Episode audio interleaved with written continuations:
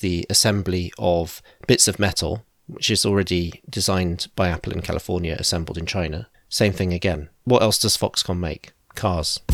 Started during lockdown, needed something to do.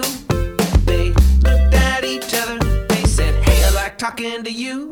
And so, from a garden shed in a box room in West London,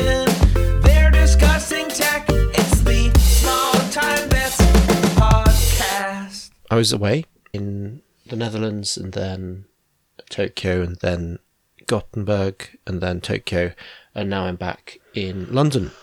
Wow. That was four weeks.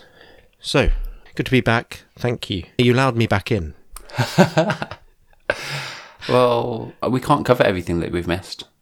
Um, Okay. But- do you want to just do a quick WWDC roundup? What were your big takeaways? It's going to seem really uneven handed because I'm really harsh on Android stuff.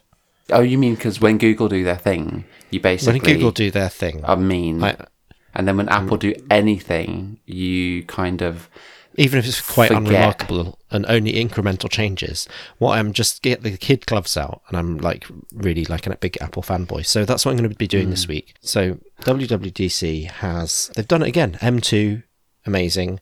Probably time to buy a MacBook Air, and what a beautiful machine. Of course, the original MacBook is now the world's best-selling laptop computer, which is fantastic and what an incredible turnaround for Apple. Uh, and to have that again, also fanless, now this time with the M2, is absolutely industry beating. Uh, you saw the performance boost that the M2 brings, still with less power demand, even than the M1. So it's, it's a move on from there. That's really impressive stuff. You know, the stuff that I think you will mock the most is elements that come straight out of Android from five years ago. So, what obviously over in Apple world we're really excited about is in the iOS front screen when you you know when you unlock on the lock screen, we can now change the font of that. So that's really great.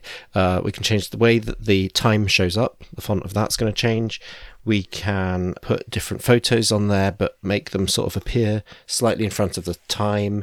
And there'll be widgets as well. Like I, I know Wait, you were talking about widgets? widgets. Yeah, I- I know. I know you've been talking about What widgets for I remember so, you you used to be like widgets. These aren't a thing, Jonathan. Well, you keep going on about widgets. No one needs widgets because you only ever use your iPhone with your right hand, and everything gravitates to the top left of the screen. I remember you were very anti widgets, and now it's like we have widgets. yeah, widgets have been uglying up our home screen, and now they get a place on the lock screen as well.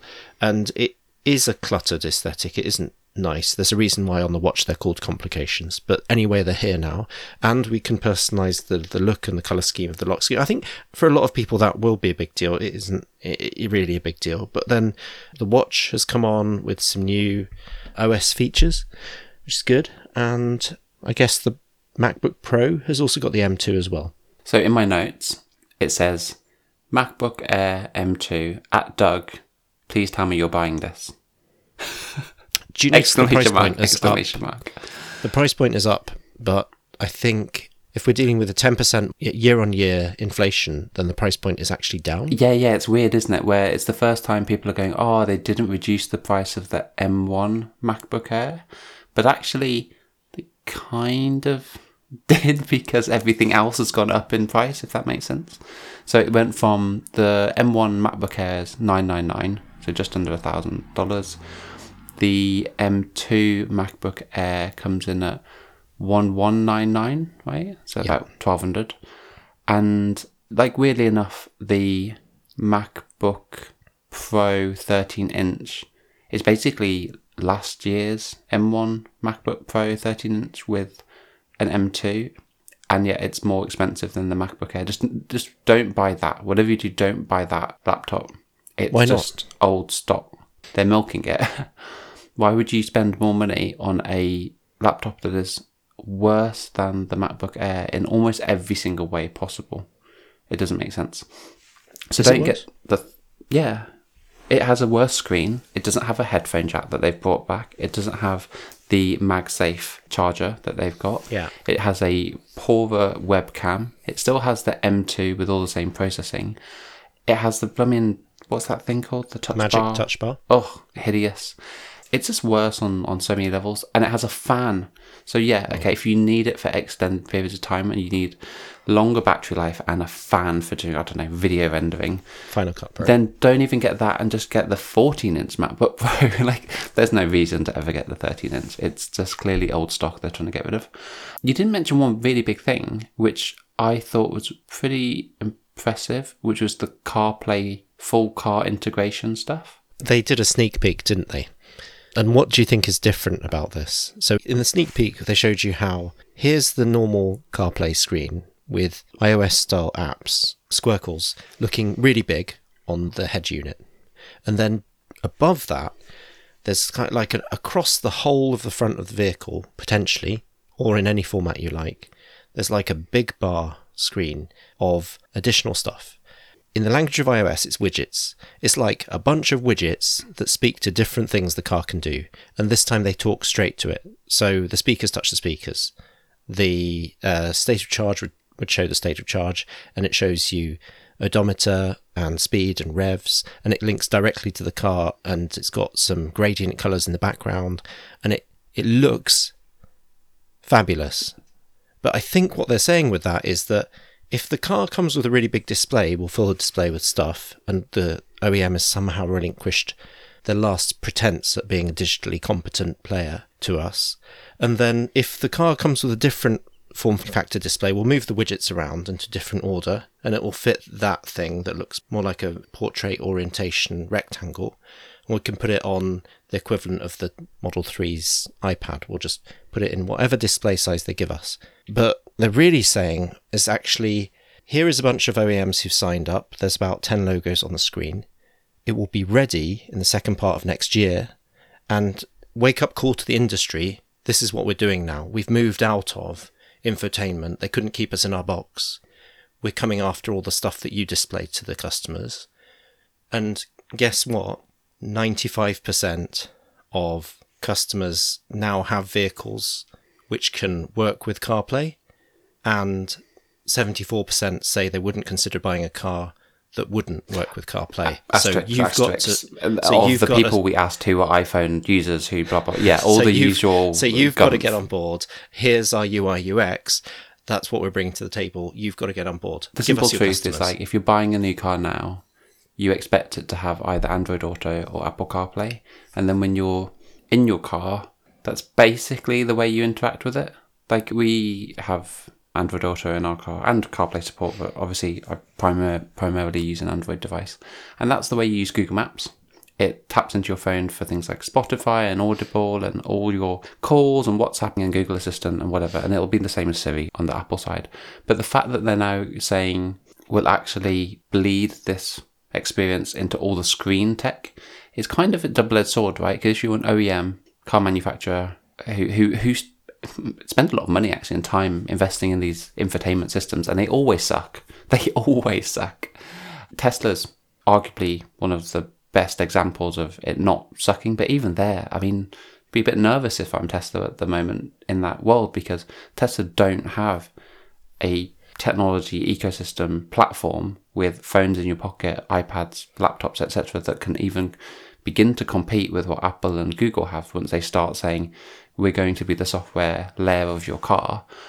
And once you own that, I mean, that is the big value thing. I know a lot of car companies want to be at that level because that's where the real value is at the consumer side, especially when you get to autonomy. You start talking about how do you entertain people in the car when they don't need to drive or when they don't need to pay as much attention when they're driving or when the passengers and the kids in the back are just staring at screens. If you don't control that, suddenly you're just the dumb pipes, i.e., the battery and the motor that, that kind of like rolls some wheels along the ground. That was kind of huge seeing them do that. What is it that um, Apple's really doing though? Because taking the data from the speedometer and then displaying it in a dial, like in a digital image, on hardware that they require the vehicle manufacturers to make sure it's got good enough resolution, low enough latency, high nits, color contrast, all that stuff. So they'll specify what the OEM puts in as hardware for displaying it.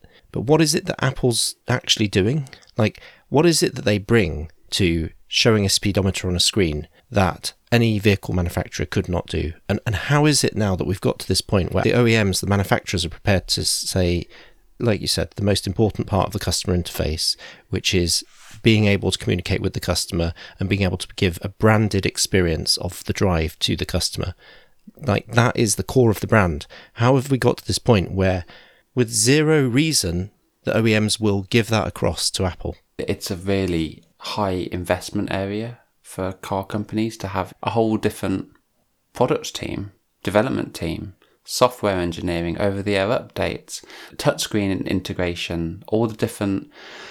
You basically have to become a different type of company from being a company that makes cars, which in the past you never had to deal with because it was just buttons and tape players and CD players, and you can kind of control all of it, even when you had your own map thing. Whereas you're never going to compete with Google Maps. Even Apple know they're not going to compete with Google Maps. You're never going to compete with the likes of Google Assistant or Siri if you're a car company. Like, who's going to have the ability to get enough data to make a good digital assistant? And you certainly don't have enough skills to really uh, have an app store with a, a billion apps that are going to be at the fingertips of your users. You just can't. Everyone's tried it. You can't really do it. You end up having your app on their app store, and that's your route to, you know, oh, how much battery's my car got? Let me preheat in the morning. Those type of car centric things, but not the rest of it. So seeing Apple show that, it's interesting in two two ways because on the one hand, you know that Android Auto is literally doing the same thing.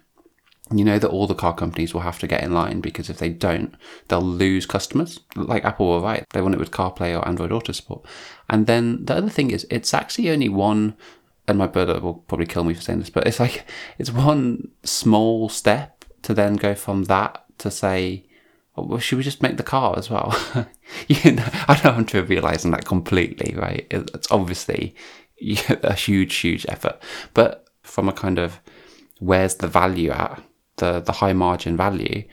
Yeah, once you've got all the screens and the interface of how a consumer lives in that product in the car, like the the car is just the accessory on top, isn't it?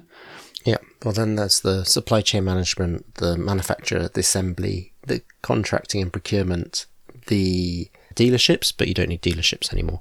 So essentially, you the stuff that you would contract out, the stuff that you would contract out, which is the assembly of bits of metal, which is already designed by Apple in California, assembled in China. Same thing again. What else does Foxconn make? Cars so so it's a really it's a really interesting one, and it wouldn't surprise me if the next two WWDCs start to see sneak peeks of what that looks like. Like what would everyone's been waiting for it. I think it was Project Titan or something else, and then had another yeah. name. I was intrigued by that. Sorry, there was there was another crazy thing that happened in WDC. Two crazy things which I thought were kind of cool, and I'm a bit jealous of. So continuity camera yeah, so basically, you can take your iPhone, which has a much better backwards facing camera, than on any forward facing. I mean, at least now with the M2 MacBook Air, there's a 1080p like forward facing camera. Like finally, finally catching up to the idea that we've got to be able to see each other. Like with the main camera that gets used all day, we've got to be actually be able to see each they, other. They, they didn't really like lean in heavily to how good that webcam was. They were just like, it's twice as good. It's a terrible, terrible, terrible webcam that used so, to be in the old one. And you're like, uh, good.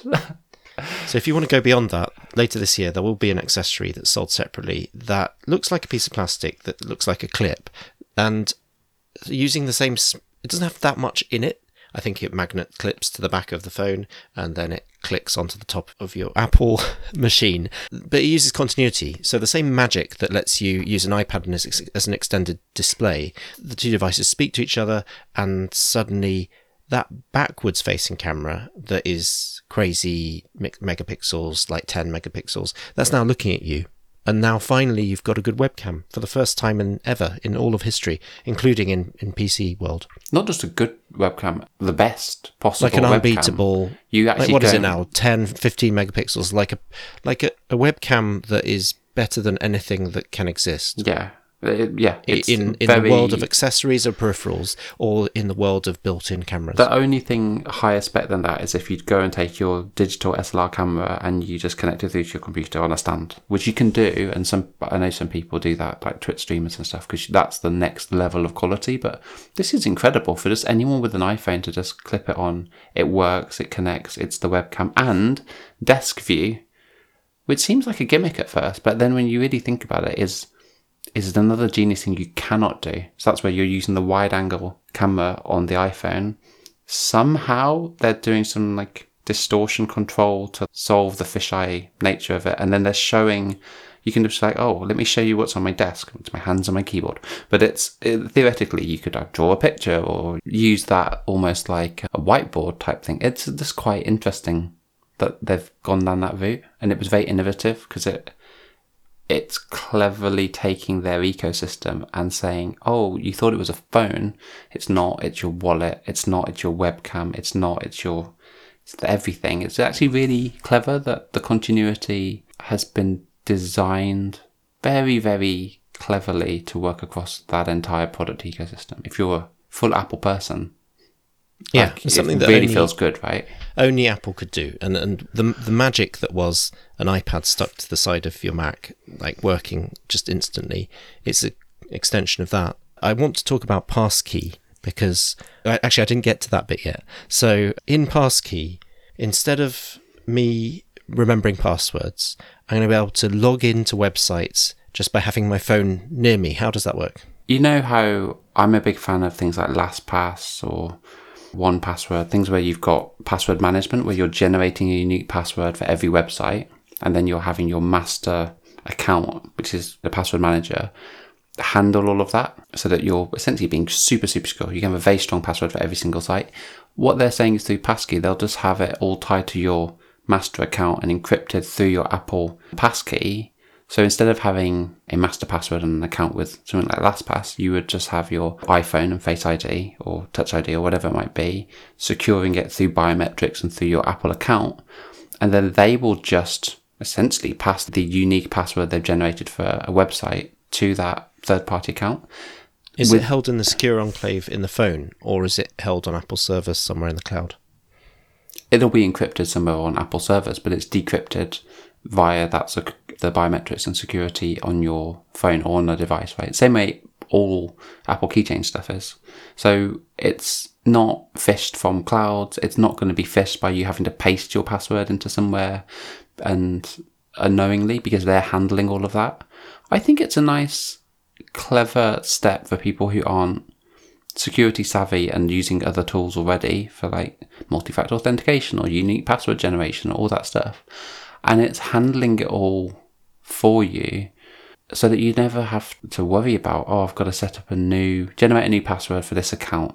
It sounds like the integration they're doing at that level means it will just handle that. You won't even know the password. You'll just know that you have an Apple account that you're logging in with, and Apple will have essentially presented it with a super, super strong alphanumeric string to, to log you in. Ah, ta-da, done. Really, really good. Very strong security principles. And I loved it. I loved the little video. I need to dig in a bit more into how it's actually working behind the scenes, but I really, really like Apple's constant awareness of privacy, security, and just making it just always a bit more user friendly. When a government agency requires Apple to relinquish their cloud based password that they've stored for you for a particular service, and they lean on Apple through non disclosure and requirement by law to release that information, they have the power to decrypt the password, right?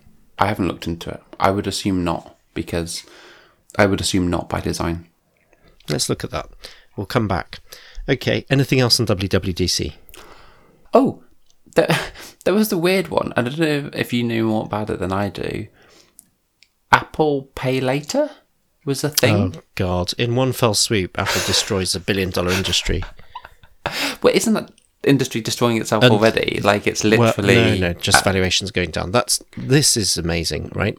The part which you should remark upon is Apple stepping out of their comfort zone two times. One, they don't need Goldman Sachs for this, so you'd have expected them to be leaning on Goldman Sachs and Goldman Sachs' banking license to enable the buy now, pay later feature of Apple Pay Later. But they aren't. They're doing it themselves. You don't need an issuing authority from a bank to, you don't need a banking license to be able to do buy now, pay later stuff. So they said thank you, but no thank you to Goldman Sachs. Did it themselves. Goldman Sachs still needed for the MasterCard element of the Apple card itself and for other things. Goldman Sachs issuing a statement saying, We're really happy about the relationship and all the areas that we're going deeper on. That's one area they're stepping out their comfort zone in. And the, the data dividends are huge. The merchant sees nothing. They, as far as the merchant's concerned, it all got paid for. But Apple knows the truth of your shoddy finances and they will share with you exactly what your payments plan looks like because it's split up into four and they will help you manage your budget and putting scarecrow, So Apple are scarecrow the quotes all over one, that. right? Yeah, that's right. And that's where the second area where they step outside their comfort zone. From a brand perspective, this is now Apple having to make judgment calls about who's good for that and also not really sending the bailiffs round and not playing bad cop when you fail to pay up, but they are going to have to write off some of bad loans here and there. And there might be situations where, in some way, one of the things that you've done impacts some of the rest of your Apple experience. Maybe because you're behind on your payments, maybe your Apple One subscription gets ended early. You could imagine where your experience of the Apple brand in total gets impacted through some things that happened from Apple Pay later. This could leak into other parts of the brand experience. Hmm. And Apple's never been bad cop before on things like this. So that's also outside their comfort zone. But I suppose if you're Apple, it's so worth it because everyone is going to be even more in debt. And this is how transactions happen. And they've just been able to move in and take over an industry that's worth billions. And they will crush their competition in buy now, pay later. It's not even their competition. It's just, it's a new market. That's what I had to like blink twice. I was like, hmm, that's weird. They're like taking on the banking responsibility, competing against the likes of Klarna and all these other buy now, pay later companies. And then, like you said, distorting the brand slightly for people. But yeah, weird. Yeah, I mean, as of May this year, Klarna's valuation dropped from 46 billion down to only 30 billion, 30, 30 billion with a B. And that's just part of the buy now, pay later industry, right? Apple's moving in. It's on. Now, Jonathan, what is this week's not a sponsor? Do you ever struggle to find trousers that fit you properly? Hell yeah.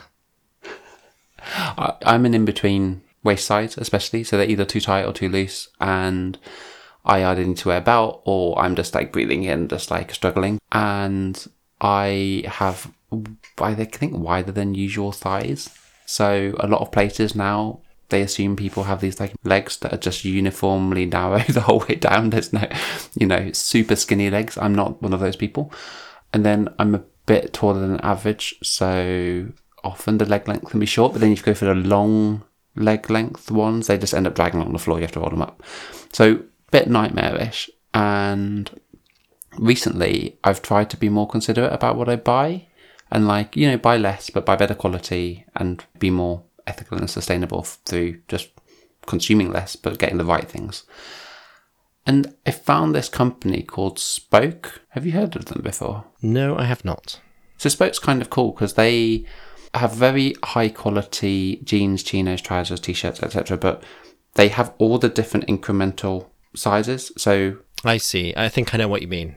So instead of a combination of only 32 with a 34, and you could get everything in between. you can get everything in between, but you can also have like with slightly wider thighs or narrower thighs for that one, and then slightly tapered in at the bottom versus not. And like just more customizable builds. They have like different builds. what was your personal experience of the spoke thing that you got? So- So it's like spoke, short for bespoke, right? Yeah, so I tried it out thinking, uh, this is interesting. It seems to have good reviews. They're more expensive, but very high quality. They have a lot of like Swedish design aesthetics in terms of simplicity and build, and the, the way the zip and the buttons and everything is just designed is probably more high end, inspired by Swedish designers. But the fit's perfect.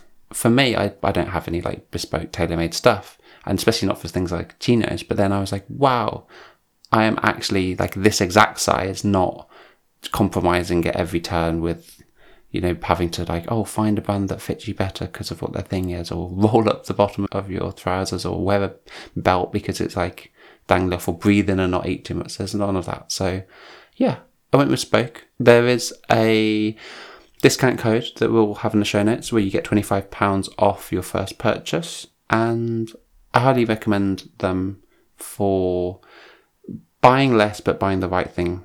Jonathan, thank you for this week's not a sponsor spoke. Links in the show notes. I think we need a long overdue this week in crypto.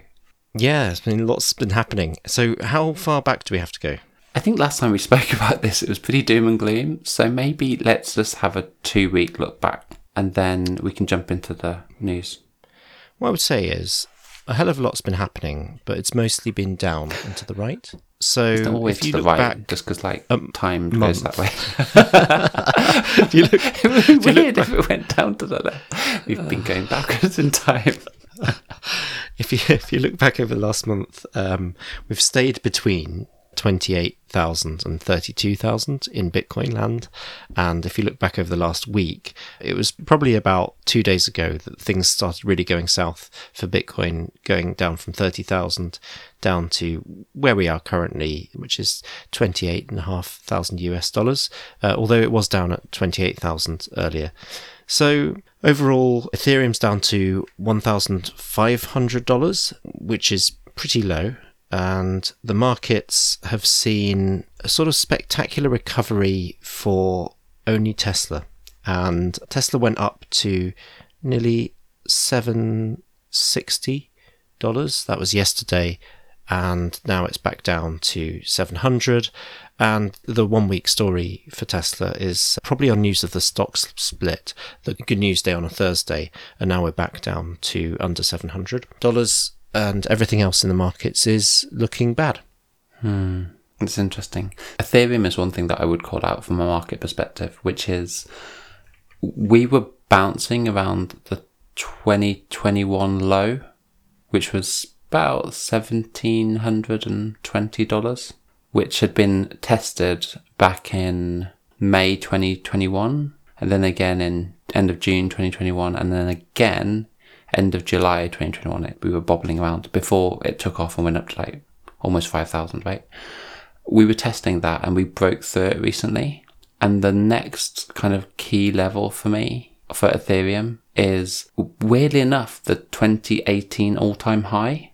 So 2018 hmm. we hit $1,400 hmm. as an all time high.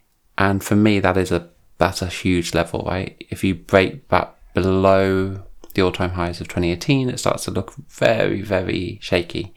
So Ethereum's a weird one, which I think is the only one I'm really looking at closely right now because everything else either is existing in a kind of macro narrative like Bitcoin, just long term movements, or it's not really got huge fundamentals happening at the moment just because of not really having proper utility. If you look at a lot of the other layer ones out there, whereas Ethereum is massive. It's used in DeFi, it's used in NFTs a lot. It's basically got a user base that's happy using Ethereum and it has a huge part of their roadmap that's going to launch this year, which is the merge, the move over to proof of stake, the whole layer two scale up launches happening.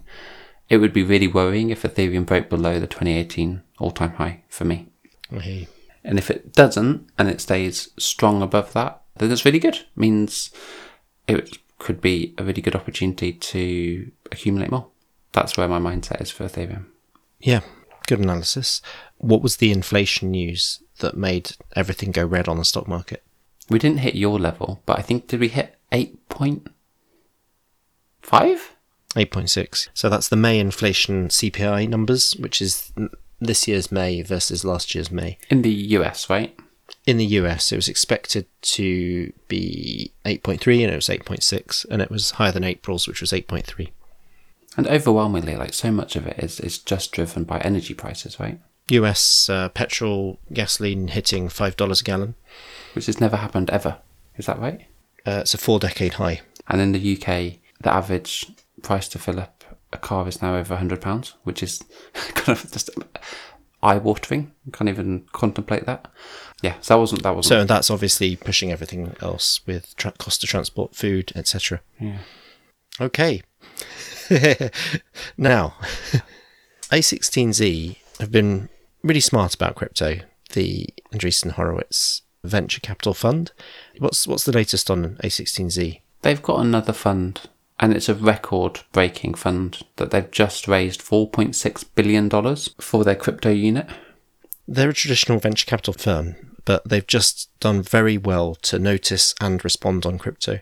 If you tuned into the Bankless podcast, when they had Marc Andreessen and Chris Dixon from A16Z on the show on the 30th of May, uh, it's amazing to hear Marc Andreessen talk about the early days of Web 1 and Web 2 because he's actually been there all the way through and talk about his experience of trying to ship Netscape and the regulatory pushback and the whole argument about how the internet started, tell, telling the story through like a really good lens and explaining why he's got to where he has got to on how crypto is so important and why it's a game changer. So that is compelling. How did they manage to raise 4.6 billion in this market of other people's money for them to go ahead and invest in crypto? That's shocking. Don't know. And it's um, not obviously it's not just crypto, it's all of it's the wider world of web 3 and DeFi and NFTs. What did they say on the Bankless podcast? I didn't listen to it yet. What Marc Andreessen did was tell a really compelling story about how the problem with the internet was that obviously it was invented without trust. It, it was a system that had no trust in it because it had no encryption. And there was points at which the exact same debates that we're having today with regulators around, you know, you can't have this encryption because it's going to be used for bad things. Hmm. The exact same debates recurring then. And there was a Netscape Navigator domestic edition, and then there was a less secure Netscape Navigator for export.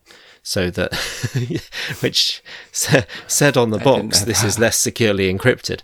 And um, that was the only one you could export because otherwise it, it would contravene Cepheus back then, the equivalent of that. Uh, because it's like exporting a weapons technology. And essentially, what he's saying is that what they would have built then, if the blockchain had existed, if Satoshi's white paper had been published at that point, but they didn't know what it was they were struggling for, what they would have built then would have had decentralized and trustless payment mechanisms baked into it. But because we didn't do that, obviously we've been on the journey we have been on of data and ad based model and all of the compromises that entails. And now we find ourselves full circle with a prospect of slightly different governance and possibility of enabling trustless behaviors. And what could that unlock? It could unlock a lot of things. So that's kind of him explaining the journey he's mm. been on through Web 1, through Web 2, and through- and to Web 3. So I don't know how they've managed to raise this much. What I do know is that they're planning to allocate 1.5 billion of that 4. Point, 4.5 4.6 billion to make investments in Web3 protocols, and then 3 billion of it will be to invest in more traditional startup investments, whatever that means. I'm not sure how to interpret that. But then the most brilliant thing about this is like it could be really smart to raise a lot of capital for this. I think this is their fourth big fund, and potentially be investing at. I guess what is their interpretation is the lower price in Absolutely the range. bargain basement prices, yep. You know, so if they've if they've got people who are willing to take that risk and who've put money in that fund, it's probably not a terrible time for them to be able to allocate that. It speaks volumes as well because if you're a startup and you're getting funding now, I mean, it's kind of the best time to build, right? There's nothing that can go wrong when you're in a bear market. Everyone's written it off as dead, but you've got actual capital to just go and hire the right people and build a great product that then Right. And time to get ready Yeah, ex- exactly. We didn't have that in 2017, 2018. You had the ICO boom, everything collapsed. A lot of people couldn't get out from Ether into the US dollar treasury in time, and then a lot of those things went dead. And then all the things that did remain, they didn't have any funding to keep really doing proper stuff, so it was very slow, and that's where you get the proper mm. crypto winter. This could be genius because six months, a year of just active development without any risk of anything going wrong could be great for this industry a year down the line. So yeah, really smart move. Regulatory sidebar as part of this week in crypto. So, uh, in the UK, some regulation being proposed based off of the Terra slash Luna collapse and stablecoins, and in the US, a big regulatory overture through bipartisanship bill that's being proposed. Let's look at the UK first. It was just interesting that we had like what what do they call it? Like a consultation paper. It's interesting that the Terra fiasco triggered this, whereas I think and and it's not FUD, right? It's literally something went from billions of dollars to actually zero, pulling that whole stablecoin down to just be completely worthless. On the UK side, the assumption is stablecoins should fall under the remit of the Bank of England. I think that was the main part of that whole paper. Yeah, the government considers the financial market infrastructure special administrative regime to be the appropriate structure for managing these kind of systemic firms, systemic risk firms. Which would make sense if it was a GBP stablecoin, right? That, I mean, that kind of would make sense. If it's a US dollar stablecoin, it feels weird that it would be managed by the Bank of England to go and resolve. But anyway, they're looking into these type of things, which is good. It's the right type of discussions, and it don't think it would have happened a year ago before you know the Treasury played its hand in terms of getting involved in crypto and you know, voicing that it would get become more of a crypto hub for the UK, and then obviously the Tether thing triggered mm, all of this. Yeah, yeah. Um, sidebar on the sidebar. What about the um, European Commission's position on stablecoins? Didn't they say that stablecoins that see over a million dollars per day in transactions are going to have to be shut down? Is the proposal? That's a document that came out in May saying any kind of. It was originally targeting Libra, any kind of stable coin or project which rivals fiat currency, the moment it hits a certain threshold, the proposal is at that point it would have to be limited by its issuers. Wow. So on the US side, this is Lummis and Gillibrand, so bipartisan cross the aisle effort to reclassify crypto as commodities rather than securities. What does that mean in practice? It's practical from a view that, you know, people talk about Bitcoin as being like digital gold, and you talk about Ethereum as being gas, you know, when you talk about gas fees, mm. it is a really practical terminology to start thinking of crypto, less of a currency and more of a commodity or commodity asset, because it does act like a resource. It's a resource that has a supply side through mining or through issuance, and it has a consumption of it as, in many cases, fuel for whatever the blockchain is it's often paid for in that type of asset. And most things don't really behave like securities in the crypto world, which is why it's been so tricky. I know there are some things where people are using tokens as forms of securities, and that's where they get into hot water. And, and this kind of calls those out as being okay, those probably do fall under the SEC. But for Ethereum, certainly doesn't. For Bitcoin, certainly doesn't. For all the layer one platforms, it really they behave much more like commodities. They're they're very much digital forms of fuel or digital forms of gold. Yeah, and it's not that the governance is the distinction point. It's that if you get to enjoy privileges like those enjoyed by corporate investors, so if you if your holding of that thing gives you dividends, liquidation rights, or a financial interest in the issuer, then it might go over to the SEC and be treated and that as kind of makes sense, right? Because that that is not going to pass the Howey test. it's like having a share in a company at that point. So kind of. Yeah. Otherwise, it's over here in commodity land, subject to a lot of things happening. That could be a phenomenal, phenomenal clarification, couldn't it? It well, it's the fact that it's a bipartisan bill, which I, we spoke a while ago about how overwhelmingly crypto is in favour in right wing groups and and sort of a pariah in left wing groups, and that's just not really ideal for anyone. It's just a really bad state of affairs. The fact that this is across the aisle, it's something that starts to look at crypto from a perspective of actually how the technology works and who should regulate that type of behavior of how it's used. I think that makes a lot of sense.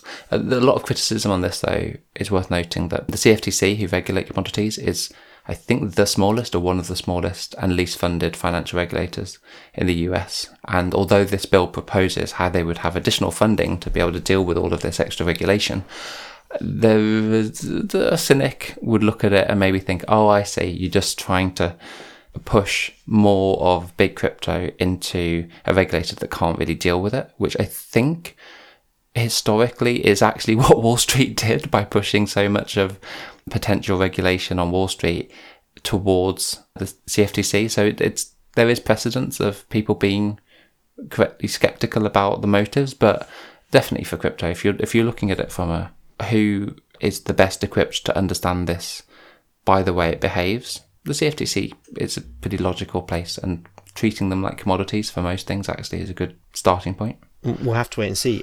Uh, good. Worth noting that Hop protocol, which we talked about before, have just launched their governance airdrop just yesterday, basically. So that launched.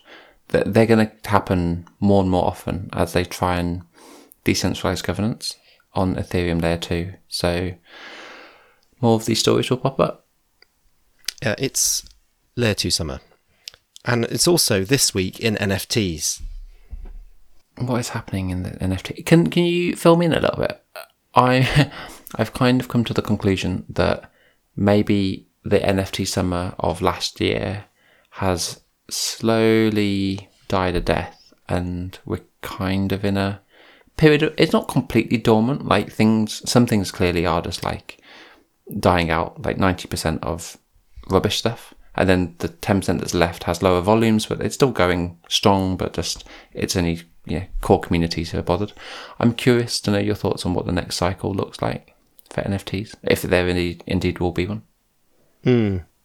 Well, to speak to the first point first, I think we are definitely in NFT winter, and it's deceptive because in the blue chip projects, there still seems to be a lot of excitement and action, especially around, you know, this kind of stuff that we care about with uh, the Otherdeeds from Bored Ape Yacht Club and the the ongoing build out of their Otherside metaverse. And there's still a lot of activity in some of those communities. However, even in those blue chip communities, there's the floor price dropping by about 40% uh, off of recent highs. So 40 or sometimes 50%. So NFT winter is real. And outside of the blue chips, it's a kind of desolate place. What does the next NFT cycle look like? Um, I think the last time we've talked about this, we've said that the next batch of NFTs doesn't look anything like what we think NFTs are. Uh, let's look at how different NFTs have been up till now. We've seen NFTs that are just a domain, just a number that is a domain. We've seen NFTs that's music, music and art, generative art. Uh, we've seen NFTs that's just a really basic JPEG, but this time it's generative or it's coded in Sol, Solidity, or something else. And then we've seen NFTs that are an entitlement, a governance, a membership of a group. The Giftables that I mentioned before we came on air is a membership of a decentralized city of, of van lifers. So, you know, moving through more into voting rights, moving through more into other kinds of art. Uh, who knows? There'll just be some other iteration of what NFTs are. It's property property can do lots of things, and property is transferable, and it will be something that surprises us that we don't know what it is. Meanwhile, even in the depths of the the darkest gloom and despair of an NFT downturn, there is still the capacity for this market to surprise us with a project that claims up front that it has no roadmap, no Discord, and no hope. It is a project called Goblins, and it's doing really well. What are the goblins? I think you kind of summed it up.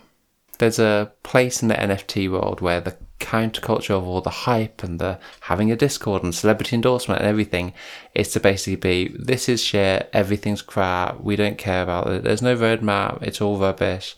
Kind of extremely embracing of just the idiosyncrasies of it. And a lot of things have done that. There was something called Losers, which was like basically saying we're going to be a club of losers because everyone's collecting these NFTs. You know, taking the piss out of like the actual culture, and that became quite popular. And there was that other one that was like MFERs, which was just like a stick drawing of someone sat at a laptop just many times over, and that one became popular. And there were the others that died off, and then this one, this one kind of it took the piss out of the whole WAGMI culture. You know, we're gonna make it, and it's just like, nope, It's all crap. There's these ugly goblin creatures that just look disgusting, but have weird iconography. In fact, one of my favourite ones, it's um, one of the traits is the Luna tattoo on Mike Novogratz. So Mike Novogratz has that Luna tattoo, which he's now regretting, but can't openly admit it. Some of the goblins have the Luna tattoo on them. They've just got all the iconography co- correctly placed to resonate with people in this community. But anyway, they captured the hearts and minds of people, and even in a bear market, seemed to go from zero, you know, free to mint all the way through to I think they hit highs of like three, four, five ETH floor prices. They've kind of come down a bit now, but weirdly enough, the lot of the speculation is that it's either a famous artist or Yuga or someone else behind it, trying to embrace the counterculture thing in a kind of weird way. Have you got one? God no, I wish. Given that it was a free mint, and like a lot of free mint things, they're all rubbish, and this one was claiming to be all rubbish. I wish I'd got one, but it, it's for reasons unknown. It became the thing that people gravitated to in a time of everything being a bit bleak. There is another thing you can claim for free, equally unvaluable and may not be as meme worthy, but Meekicks has finally launched. I haven't claimed mine yet, but it's so. Let me understand it. It's the trainers that my Meebit is already wearing, Correct. but this time not on their shoes. Like it's not on their feet. Like it's off as a pair of trainers, and so it's the trainers. So I've got some Meebits, and they are these avatar characters in 3D that look quite blocky because they're voxel based, not real voxels, and um, they have shoes on their feet, obviously. But I can then mint a pair of this identical shoes, but they'll they'll be off the feet, and then I could have those just sitting in a wallet, and I could look at them, or I could sell them to someone. That's what this is, and it's an initiative that's come out of the Meebits DAO. So good on them. They finally did something.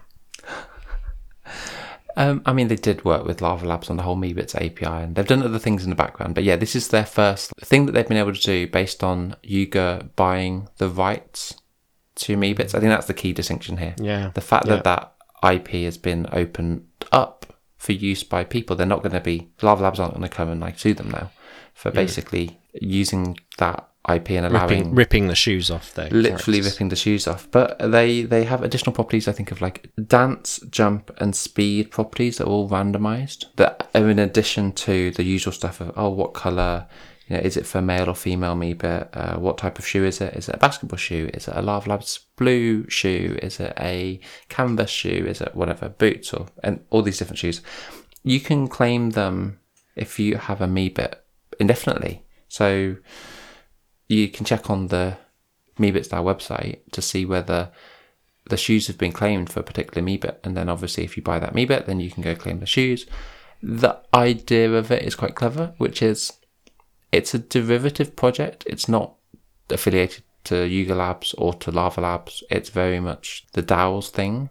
But then any sales generate revenue for the Meebits DAO, which is a revenue stream for the DAO, which is key to keeping that thing going, right?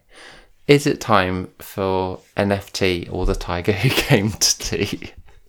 NFT or the tiger who came to tea. Before I go into the things, I, I want to tell you that one of them's a trick, but also can I just tell you a, a third thing that's actually real, but I haven't used it. Did you know that Snoop Dogg is going to open a Bored Ape NFT themed dessert restaurant? Yeah, yeah. It's going to be in LA and it's called Dr. Bombay's Sweet Exploration. And it uses his Bored Ape, which is named Dr. Bombay, as the kind of character for the restaurant. Is this part So- of the game? No, it's not. I just, I just wanted to. I just, it, it sort of fits in the same category of things, but I, that is real. Are you ready now? I'm ready now. Ready for the two? Okay, go. two. Estee Lauder drops NFT makeup campaign addressing diversity in metaverse. Um, I can say it again, or I can move on to the next one. move on to the next one. That makes sense. Pussy Riot crashes Texas state capitol, mints commemorative Ethereum NFT. Why? Why? Why Texas State Capitol? Why push you out in Texas? I, that I mean, the context around that doesn't necessarily make that much sense. I mean, it's a weird one. But um, Estee Lauder. Estee Lauder drops NFT makeup campaign addressing diversity in metaverse. Whew, there's just so much going on with that sentence. I just can't. I can't see that being a headline. But then the Pussy Riot one doesn't make sense contextually. Um, it's kind of weird. I don't think you're going to give me more information. So my my gut is that actually the Estee Lauder one is correct and is a real NFT headline. Weird as it does sound, and that the Pussy Riot one is is something you made up. It is a tiger who came to tea. Are you sure? Not really. but I'm kind of. Is it I'm like nonetheless your final answer? I'm like, I'd, I'd say I'm like 59, 41. Amazing. Yeah. I'll take that as your final answer. Yes. Go for it. So, the NFT is in fact Pussy Riot crashes Texas State Capitol mints commemorative Ethereum NFT. That's a true story, and they were. So, Pussy Riot is in Texas. They did that in the wake of the uh, reproductive rights, all of the things that are kicking off in that context. And um, Estee Lauder one isn't real. It's the beauty brand Clinique that has revealed a new non fungible token campaign in partnership with Daz 3D. Metaverse More Like Us campaign includes Test Daily and Shaker Daily on the designs, and they have curated two looks for NFT people with varying skin tones, face shapes, hairstyles, and makeup, inspired by real life Clinique products. So, unfortunately, you did not get that right, but I leave you with the excellent news about Snoop Dogg's restaurant in LA. So they are both real, basically. With the exception that you swapped Estee Lauder for, for Clinique. It does make it harder, doesn't it? When you take reality, change one small aspect of it. That's why I think the format's broken. But it's it's hard because It's only broken when you cheat. It's only broken when you cheat. Uh, do keep winning.